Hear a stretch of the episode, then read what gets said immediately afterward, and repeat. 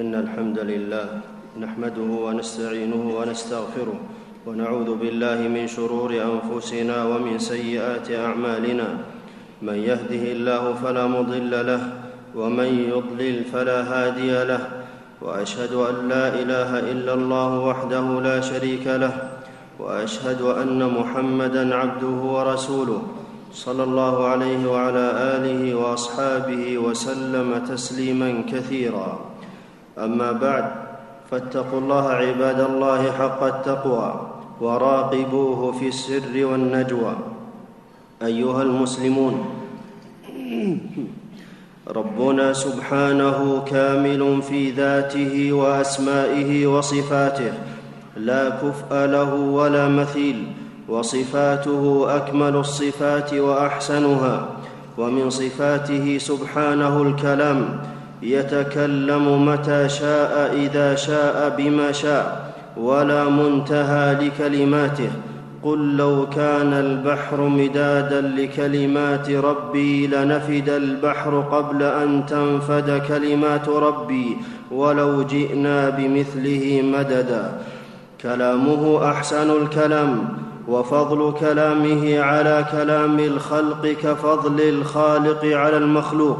والاؤه سبحانه على العباد لا تحصى ومن حكمة الله ورحمته بهم أن بعث فيهم رسله وأنزل عليهم كتبه فأنزل التوراة والإنجيل والزبور وصحف إبراهيم وموسى وختمها بالقرآن العظيم أعظمها فضلا وأشرفها قدرا.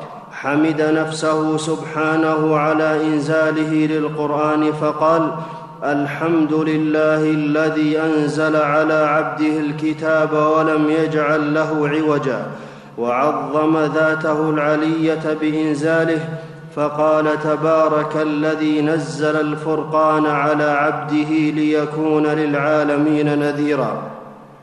وأقسم به فقال ياسين والقرآن الحكيم. وهو مما أقسم عليه فلا أقسم بمواقع النجوم وإنه لقسم لو تعلمون عظيم إنه لقرآن كريم. مصدق لما بين يديه من الكتب ومهيمن عليها وناسخ لها ومؤتمن على ما كان فيها. بشرت به الأنبياء قبل نزوله. وإنه لفي زبر الأولين.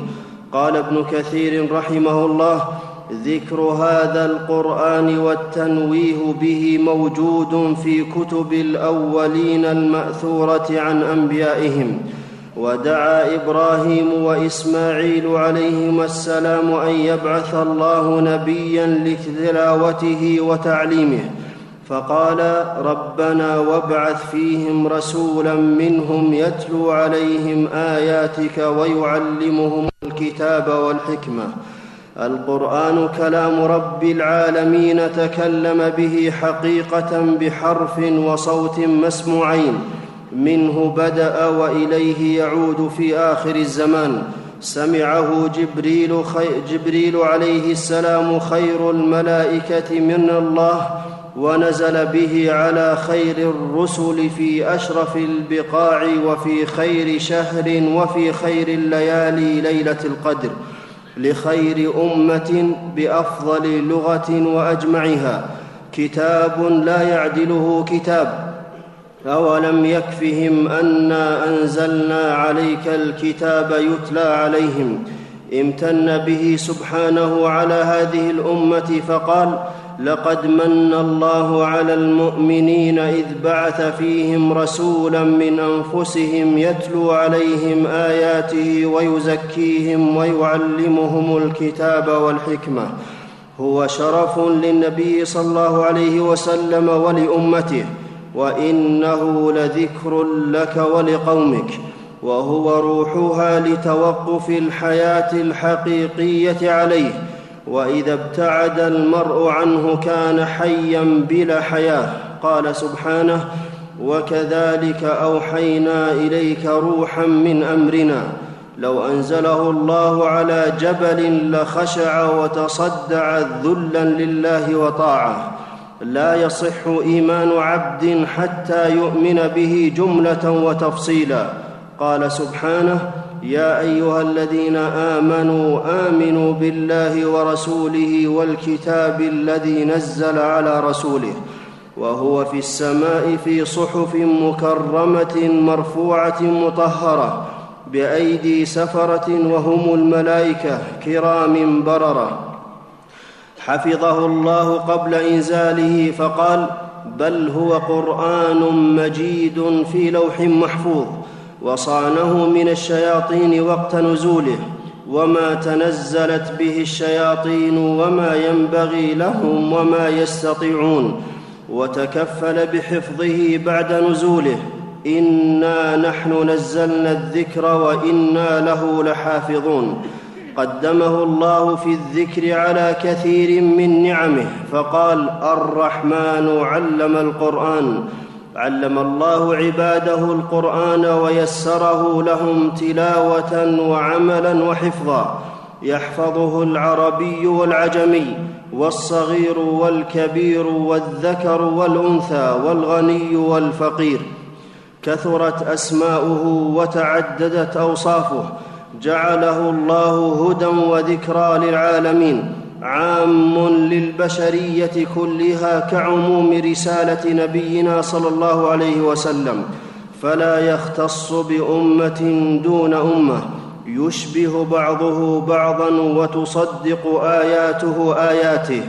كتابا متشابها مثاني.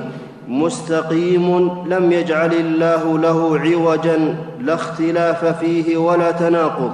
ولو كان من عند غير الله لوجدوا فيه اختلافا كثيرا. هو أحسن الحديث وأفضله. الله نزل أحسن الحديث.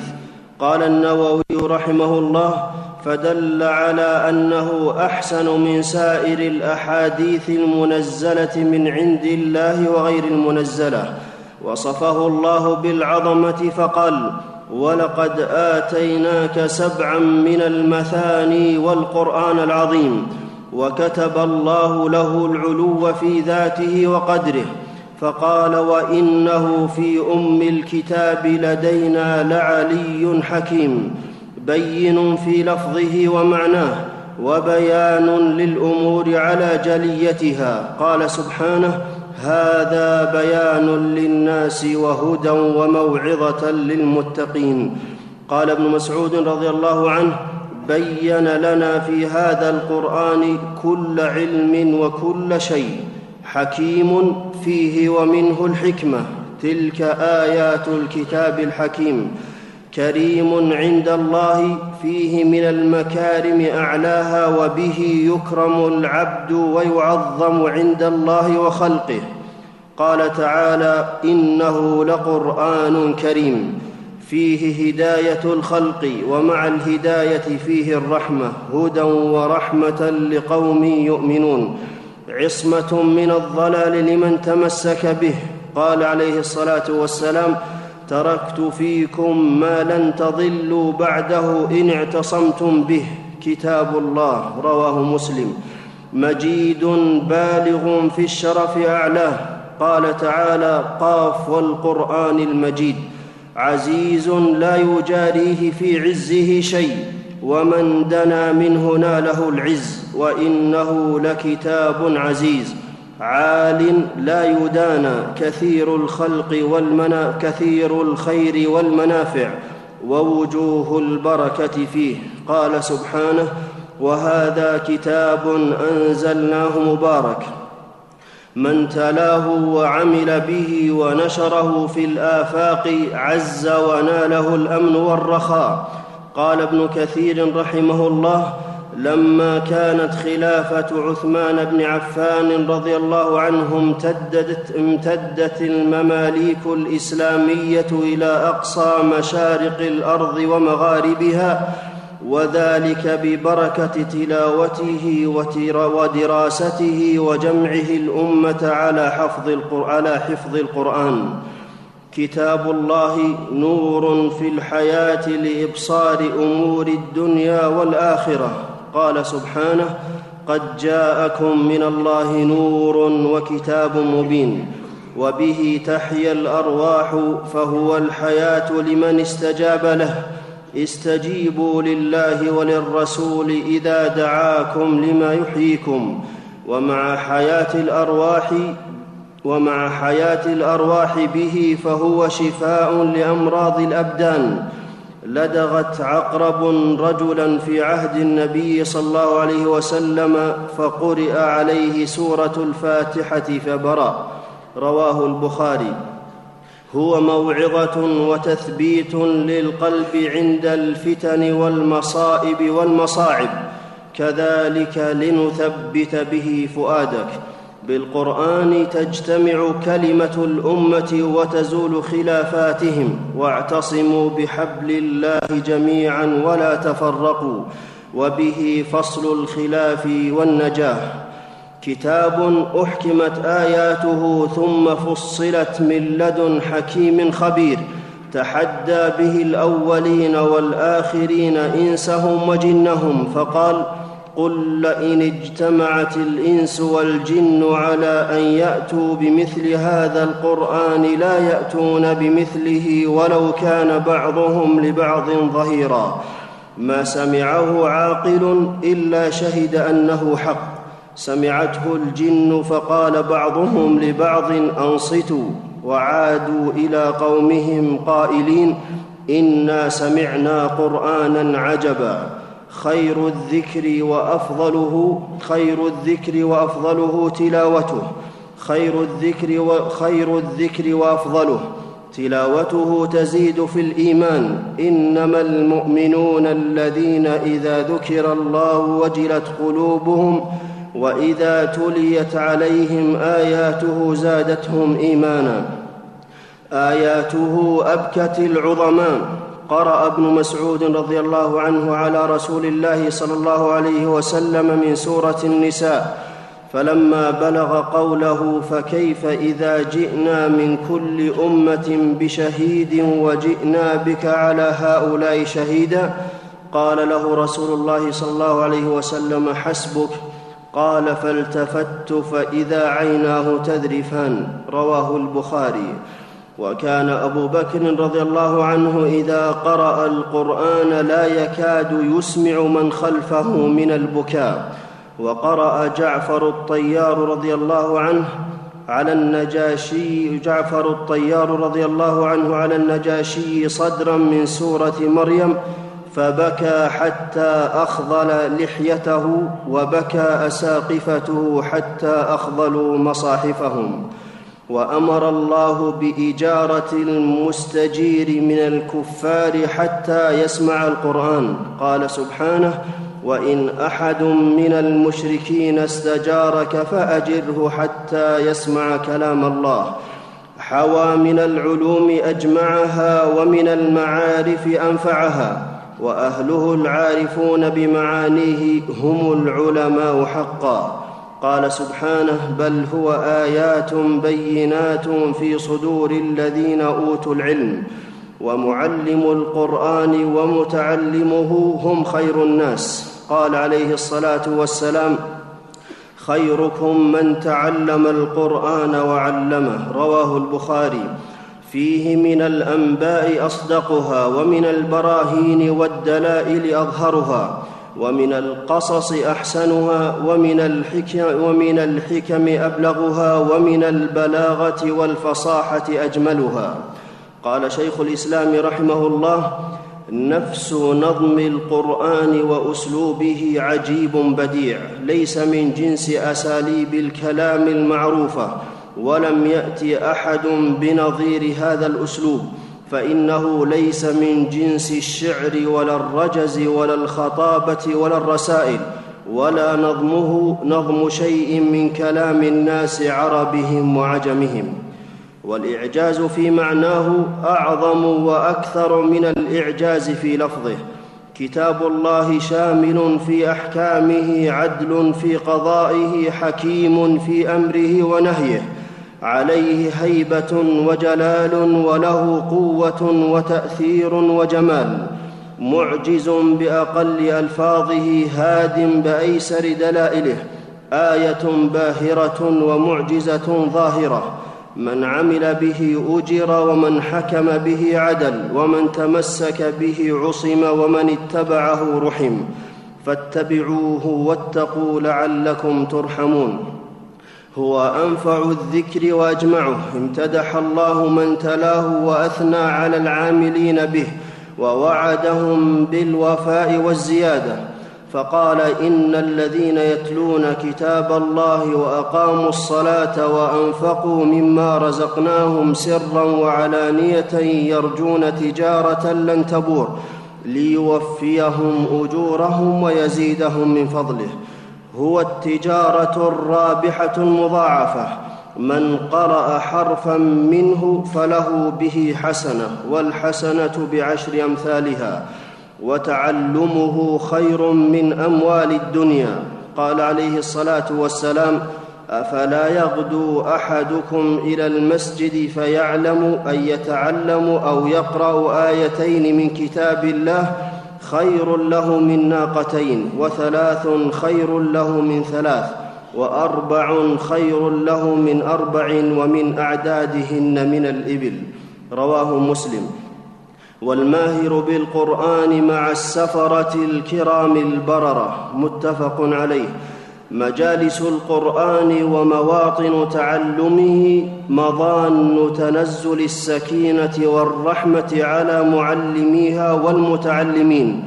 قال عليه الصلاة والسلام ما اجتمع قوم في بيت من بيوت الله تعالى يتلون كتاب الله ويتدارسونه بينهم إلا نزلت عليهم السكينة وغشيتهم الرحمة وحفتهم الملائكة وذكرهم الله في من عنده.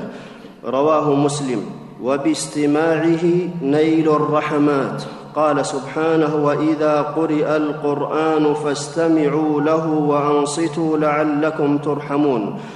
التمسك به وتلاوته هو وصية النبي صلى الله عليه وسلم للأمة. سئل عبد الله بن أبي أوفى رضي الله عنه عن وصية رسول الله صلى الله عليه وسلم فقال أوصى بكتاب الله. رواه البخاري. قال ابن حجر رحمه الله والمراد بالوصية بكتاب الله حفظه حسا ومعنى فيكرم ويصان ويتبع ما فيه ويداوم على تلاوته وتعلمه وتعليمه. حامل القرآن مكرم في حياته وبعد مماته ففي الحياة يؤم القوم أقرأهم لكتاب الله رواه مسلم. وبعد الوفاة كان عليه الصلاة والسلام يجمع بين الرجلين من شهداء من شهداء أحد ويسال أيهم أكثر اخذا للقرآن فيقدمه في اللحد. رواه البخاري. وأهل القرآن خير جليس للمرء. كان القراء أصحاب مجالس عمر ومشاورته. رواه البخاري. وهو حجة لأهله يوم الدين وشافع مشفع عند رب العالمين. قال عليه الصلاة والسلام اقرأوا القرآن فإنه يأتي شفيعا لأصحابه. رواه مسلم.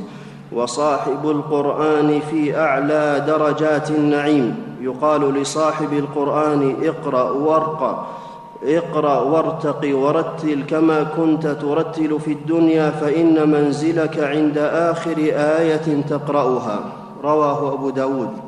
وبعد أيها المسلمون. فالفرح بالقرآن العظيم وتعليمه من أرفع مقامات الإيمان ولا غنى لأحد عن كتاب الله.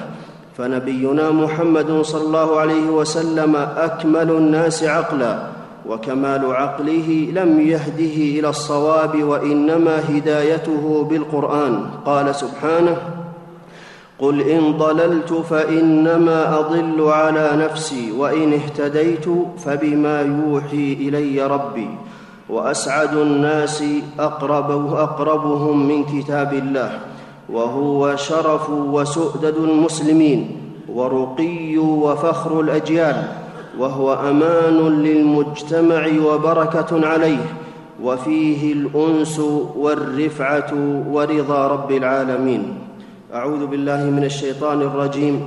يا أيها الناس قد جاءتكم موعظة من ربكم وشفاء لما في الصدور وهدى ورحمة للمؤمنين.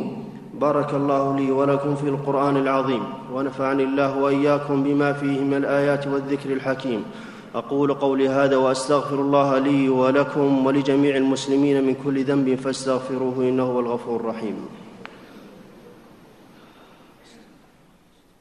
الحمد لله على إحسانه والشكر له على توفيقه وامتنانه وأشهد أن لا إله إلا الله وحده لا شريك له تعظيما لشأنه وأشهد أن نبينا محمدا عبده ورسوله صلى الله عليه وعلى آله وأصحابه وسلم تسليما مزيدا.